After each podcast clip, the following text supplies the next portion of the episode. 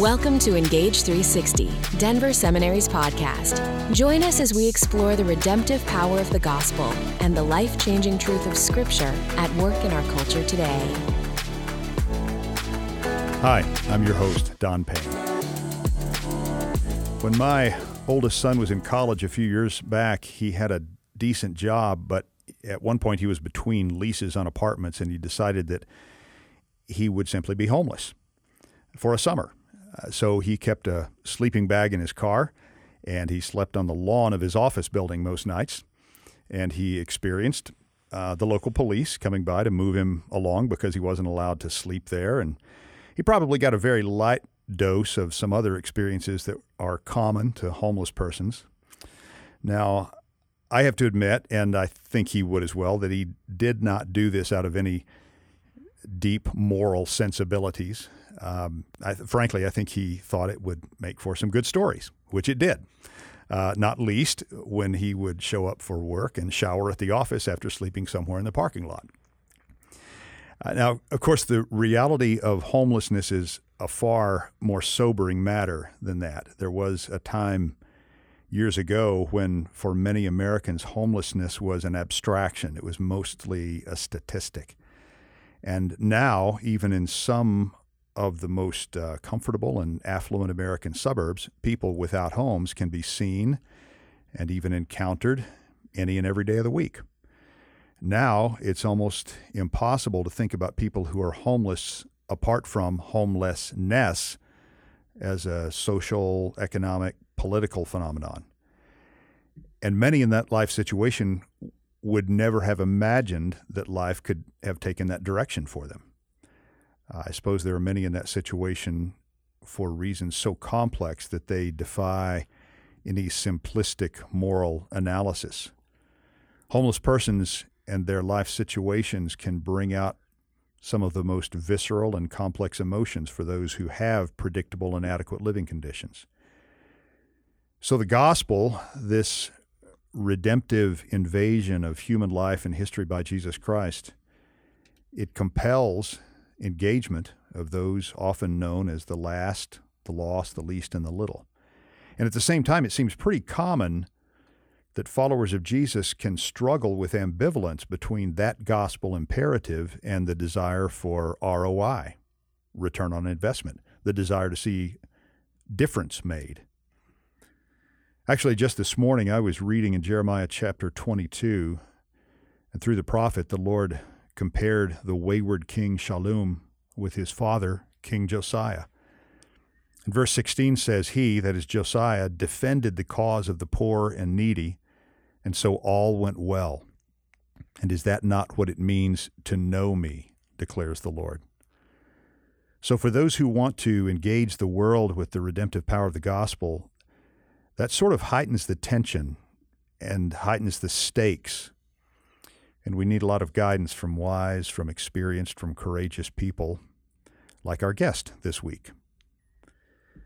Brad Miley uh, originally hails from Kansas, and after serving in the Marine Corps, he had a 17 year career in banking and was first a board member for the Denver Rescue Mission, then a staff member at the mission, and now Brad serves as the president and CEO of the Denver Rescue Mission. So, Brad, welcome to Engage 360. It's so great to be here, Don. Thank you for asking me. How long have you been the CEO, the director of the mission? On April Fool's Day, it was 20 years. Hmm. Is that is that suggestive of something? I don't know. It's always just kept me humble to remember that I came on April Fool's Day. But 20 years, 20 years, which is pretty incredible. Yeah, that's a good stretch.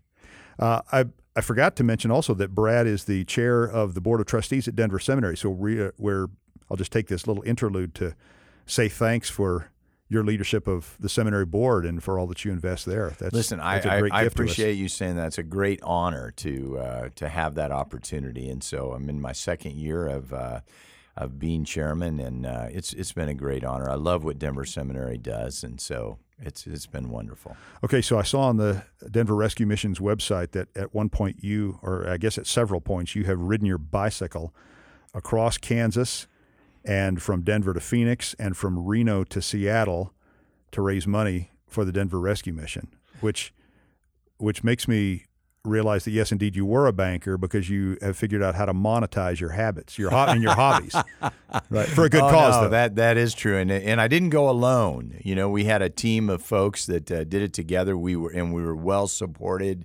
Uh, we actually stayed in not not uh, four star hotels, but we stayed in some hotels. I'm I'm getting a little too old to sleep on the ground. Yeah, and I get so, that. Yeah, so uh, but it, it, very very challenging, uh, and uh, I, I really one of the things that was so wonderful is the outpouring of financial support. You know, to help fight hunger at the Denver Rescue Mission. But at the same time, you know, I think about the guys in our uh, addiction program. We call it the New Life program and what they have to go through. And I thought, if I can just go through this for 10 days, you know, I, if they can go through something for 13 months trying to um, overcome drug and alcohol addiction, surely I can go through something for 10 days for them. Yeah, yeah, good call, man. That is a long way to go. Any it, one of those, it was. I can't even fathom. Yeah, the Phoenix to Denver was hard because a lot of desert. You know, I, I will say the uh, going across the the northwest, nor, uh, northern uh, California, up through Oregon into Washington, rained on us every single day.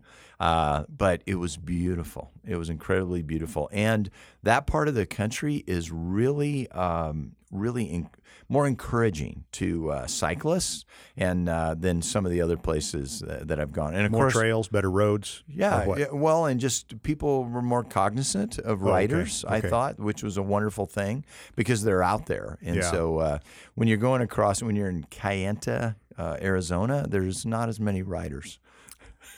Huh. Imagine that. And of course, uh, across Kansas is just flat. And I, we went with uh, bike across Kansas, which was kind of fun. Okay.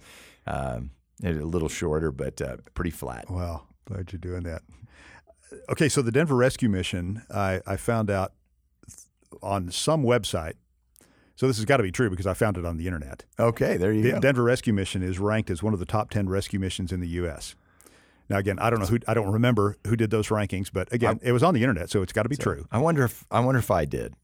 No, I- That, that, that may or may not be the case. no, Yeah, that, could- that's very kind to whoever Yeah. ra- Now, ranked us. I don't know what those met, what metrics they use for that, Hmm. but it was impressive to me. And and I have, in, in all seriousness, heard before that the Denver Rescue Mission is considered among the vanguard, among the leaders, the pace setters for rescue mission ministry across the U.S. That's very And what I what I do know also is that the Denver Rescue Mission uh, has a a very diverse operation. I mean, a multifaceted operation. T- uh, tell us a bit about that. What what are the various things that the rescue mission does in addition to the main location in Lodo? Sure. Well, first of all, it's very kind that someone would rank us that way. We're one of the larger missions in the country simply because uh, you have to go about another three, 600 miles to find another large mission when you're coming west. And so people often stop in Colorado. And our economy's been so good that people have come and, uh, and really stopped to, to be with us. Uh, the Denver Rescue Mission has uh, nine facilities, and we basically do four things very quickly. One is emergency services, the 900,000 meals, the 400,000 nights of shelter annually is just keeping people alive. Secondly, we have a new life rehabilitation program. These are guys struggling with drug and alcohol uh, issues. They stay with us for about 13 months. We have 200 men in that particular program. Uh, we do transitional housing for families uh, in a couple different ways. Um, and then lastly, we have outreach into the community, which is food boxes, um, uh, clothing, furniture, that sort of thing. And so uh, it's it's wider than that, but there's kind of in those four categories. Okay. Now you have, you have the farm Yes. still right up by Wellington. We do. We have a farm in Wellington. We also operate the Fort Collins uh, Rescue Mission. okay. I didn't know that. Yes. Okay. Now the farm, as I understand, is a place where some some folks who are in a certain phase. Correct me if I'm wrong. They're in a certain phase of uh, some of the programs actually work there, and then you grow food that is actually then used at the mission. Do I have that right? We do. We do grow food uh, that is used at the mission, but the the uh, New Life program is, is in at the farm. And here's what it's really, really where it's really been good is there are folks that uh, are struggling with drug and alcohol addictions, and they they don't want to come to Denver. They don't want to be in the big city because they're in rural communities, and uh, alcohol and drug addiction uh, are not just something that happens in the city, it happens in rural communities. So we draw from uh, western Kansas, we draw from all over Colorado that's more rural, from southern Wyoming, actually from even a farther group than that. We have 72 men in our new life rehabilitation program. So they're not in any one particular phase okay. and sent up there. They're actually um, uh, start from the very beginning. And so, uh, and then, and we have cows and pigs and all that sort of thing. It's a so real deal farm. It's a real farm experience. Okay, that I think that's therapeutic in its own right. I, I, think it really is. It's and it's beautiful up there, particularly in the summer. Now it gets a little windy and cold in the uh, wintertime, but yeah. uh, it's uh, it's it's great to be outside, and mm. a lot of a lot of folks really enjoy that. Brad, I found a stat uh, from the National Alliance to End Homelessness. They report I think as of 2018, uh, 10,857 homeless persons in Colorado.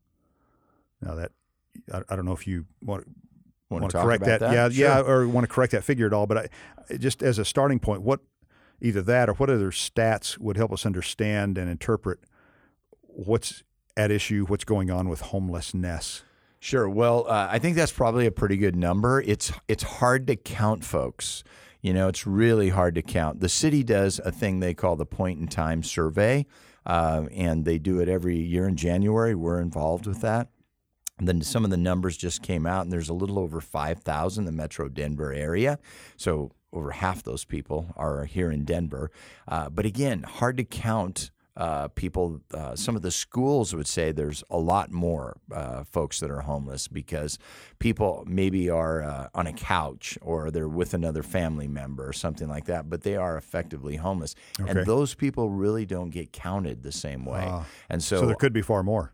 I, I believe there is far more. I really do. Hmm.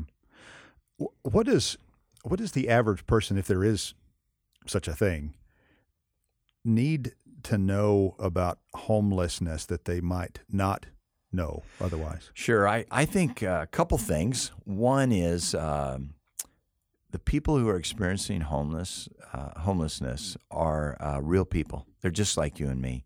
There's so many different reasons for people being homeless. Uh, I mean, it could be in a medical event that caused it. It could be a domestic violence. It could be a family thing that uh, that happens. Yes, it could be drugs and alcohol. The number one reason for being homeless is obviously it's just loss of uh, uh a home. And one of the they reasons can't be replaced. Or... Yeah, well, one of the reasons that that's happening is um, that uh, the cost of uh, rents has just gone up so much, or the cost of even owning a home has uh, really gone up because this has been a great economy, and uh, consequently, there's been a shortage of enough housing, particularly affordable housing, right. which has caused people to uh, be in that situation. So, first of all, they're real people, people just like you and me. And then, and then really, uh, the second thing I, I say is that uh, uh, people who are panhandling that you see on the street corner really are not reflective of the people on the street. Um, and the reason that I say that is 40% of the uh, people that are experiencing homelessness are families. And so when you see your kind of the, the old image of uh, a guy standing on the street, a veteran, you know, maybe 60 years old or something, I, am sorry, that's just not the, what we're experiencing when we're working with homeless people. So those are two different phenomena?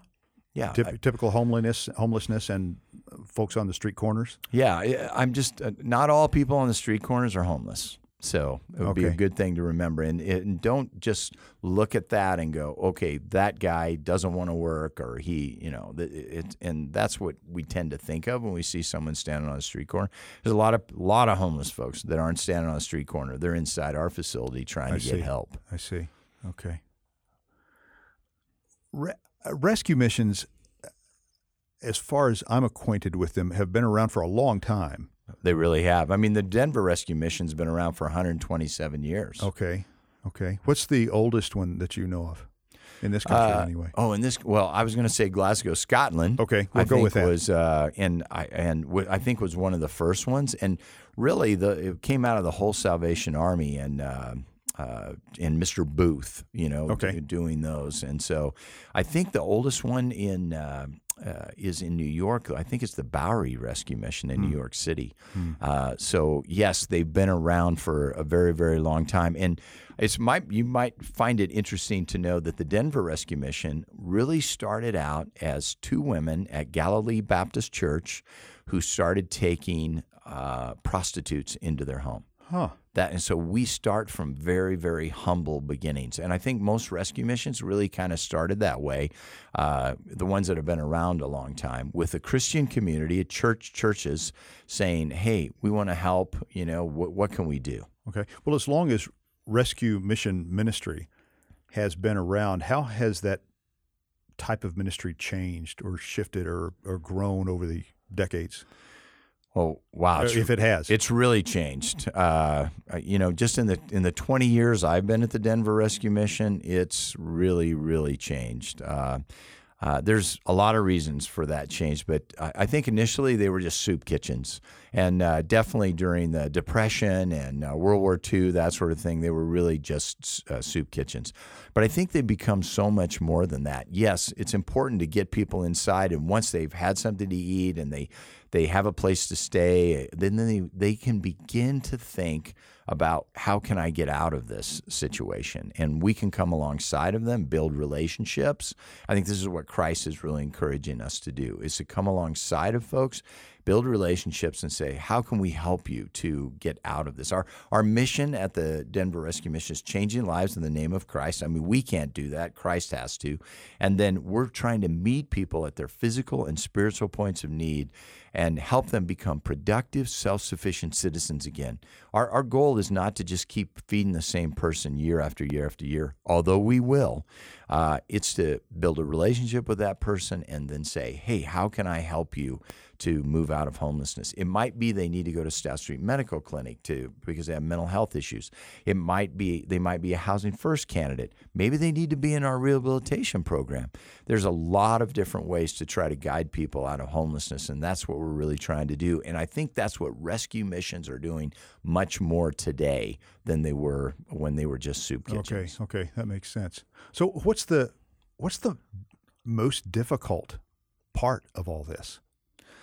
Well, the most the very the most difficult thing for uh, for us for our chaplains is when you have someone in our rehabilitation program that has done well and has been off drugs and alcohol for six months or so, or maybe even longer, and then they relapse and they go back out. Yeah, and that that is so hard. You pour your life into someone, and you think they're getting it, and then and, and here's the here's the reality, Don, is addiction is a horrible, horrible thing.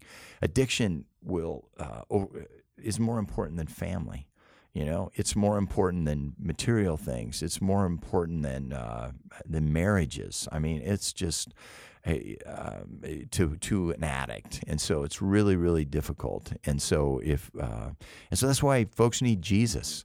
This is why Jesus is so important. We have men in our new life rehabilitation program right now that have been in multiple programs, but by the time they get to the Denver Rescue Mission, they're they're just ready for anything. And here's what they'll say to me.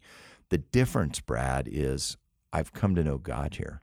I know Jesus, and Jesus is is, is has become more important to me uh, than my addiction. And so this has really been the key in seeing people's lives changed. Tell us this a story or two that really captures what keeps you doing this. Sure. Okay. So I love to tell this story. Uh, we do a graduation twice a year. Um, and so I'd been at the mission four or five years at the time. There was a, and so I'm sitting up in our chapel, and a young man by the name of Robert, who's graduating from our New Life Rehabilitation Program, is sitting right next to me. He turns to me and he says, Brad, would you like to meet my mom?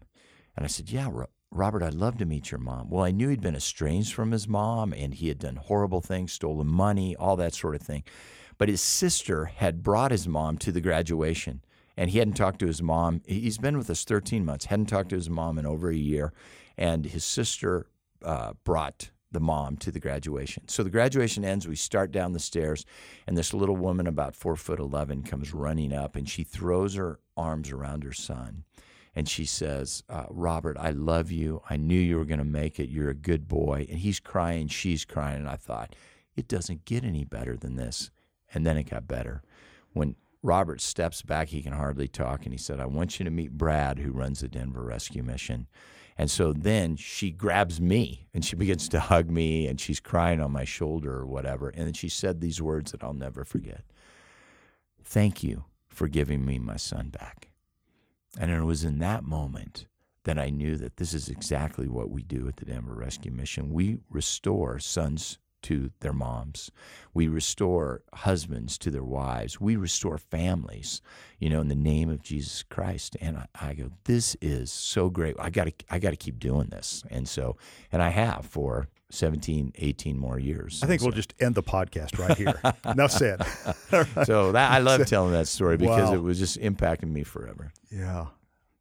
What what accounts for this is I guess a broader question. What accounts for the differences in the states where homelessness has decreased most significantly versus those where it has not? Yeah.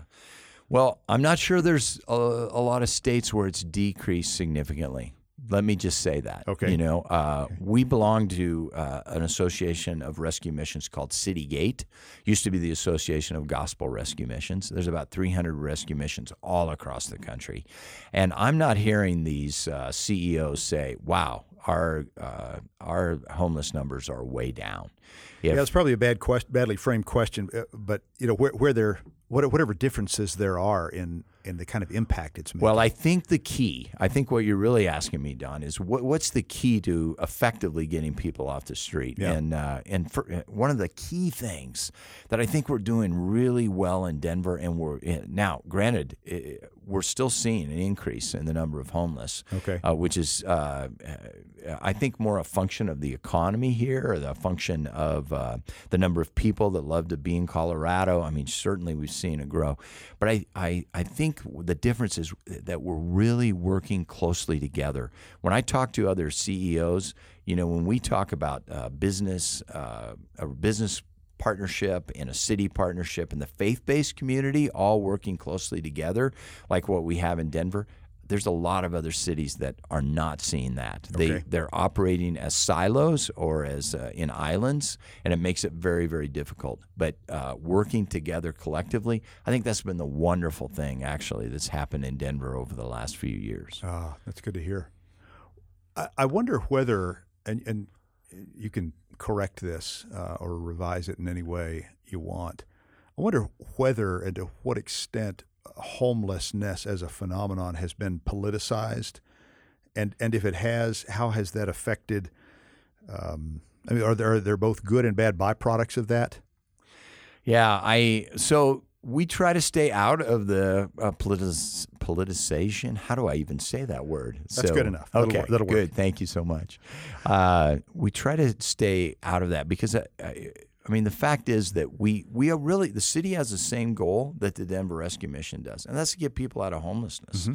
So uh, now there may be some different approaches how to do that, but I think we can join hands and walk together and try to uh, resolve that. I think sometimes this can get uh, politicized, um, you know, but again, we we we really try to stay out of that particular okay. thing, and I, and I I think over the last few years here in Denver, honestly, with uh, Mayor Hickenlooper, and then you know now Mayor Hancock in the city of Denver. There's really been a huge desire to just how can we work together to solve this? Whether you're a de- Democrat, whether you're a Republican, it doesn't matter. But what can we do to try to get people back as productive, self-sufficient citizens? That's good to hear. You know, you're a Denver Seminary graduate. I'm going to shift this in a little bit more of a personal direction, if I can. Um, you're a Denver Seminary graduate. How has your seminary education influenced what you do in this ministry? Yeah. So I've been asked that before. I get the chance to be asked that as a Denver Seminary chairman, which is really kind of a fun thing. And so I, I have an MA in leadership, and so which seemed to be uh, really a good I joined the mission and then started going to uh, class. I like to say I took a two year program and completed it in a whopping seven years. So, uh, but uh, I was able to complete that. And I think the thing that uh, there's a, there's several different things, but one of the things that's been so important is I think the Denver Seminary, first of all, provided me such a great background into the Bible and the issues uh, of the Bible, and uh, my relationship with God grew here at Denver Seminary, and my understanding of God, um, and just how powerful and wonderful and uh, my and my and the grace of Jesus Christ grew, which is all those things are very wonderful. But the other thing that happened through my mentoring uh, relationships, and uh, I really learned how important relationships are. And uh, I really feel like that's really a key component for the Denver Rescue Mission. As I said, whether it's guys in our New Life program or people coming off the street, we're trying to share Jesus with people by first coming alongside of them and loving them and developing a relationship with them. And so uh, that's that's been a great thing that uh, uh, really was cemented at uh, Denver Seminary. What's the? Uh, you've already told us a just a great and gripping story of of transformation there. I think it at some point, ministry always has to be fun. There has to be a fun component. You've got to be able to laugh things. I, I want to know what what's the funnest or maybe the funniest thing that's ever happened to you in 20 years leading the rescue mission. Well, there's been some, you know, it's interesting. Uh, there's been some tough things that have happened. And it's when you first say that, you know, I, I think of some of those hard things that have happened.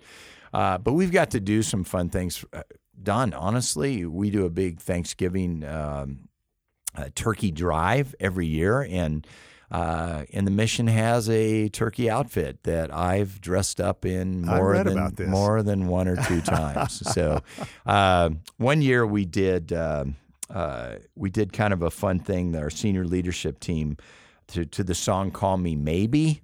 And so I don't know if you remember that. You wanna, from, well, I don't, but you can I, I cannot sing, sing us a few bars. I, I really like. could not.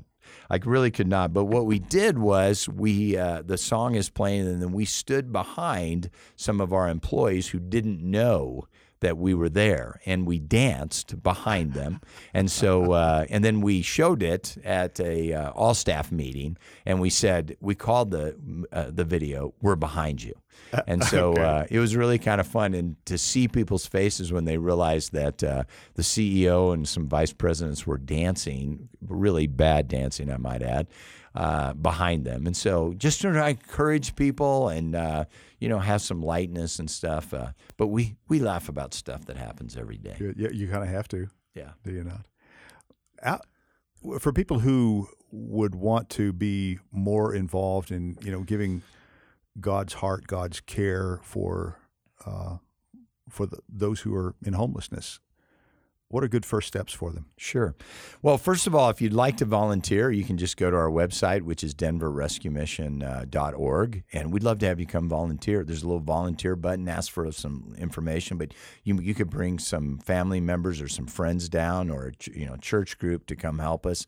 We had over 16,000 volunteers come last year. We need every single one of them. So, uh, if you're interested in doing more than that, we have some mentoring programs, or we have schools or uh, groups that do um, uh, f- you know food drives for us, or clothing drives, or coat drives, all that sort of thing.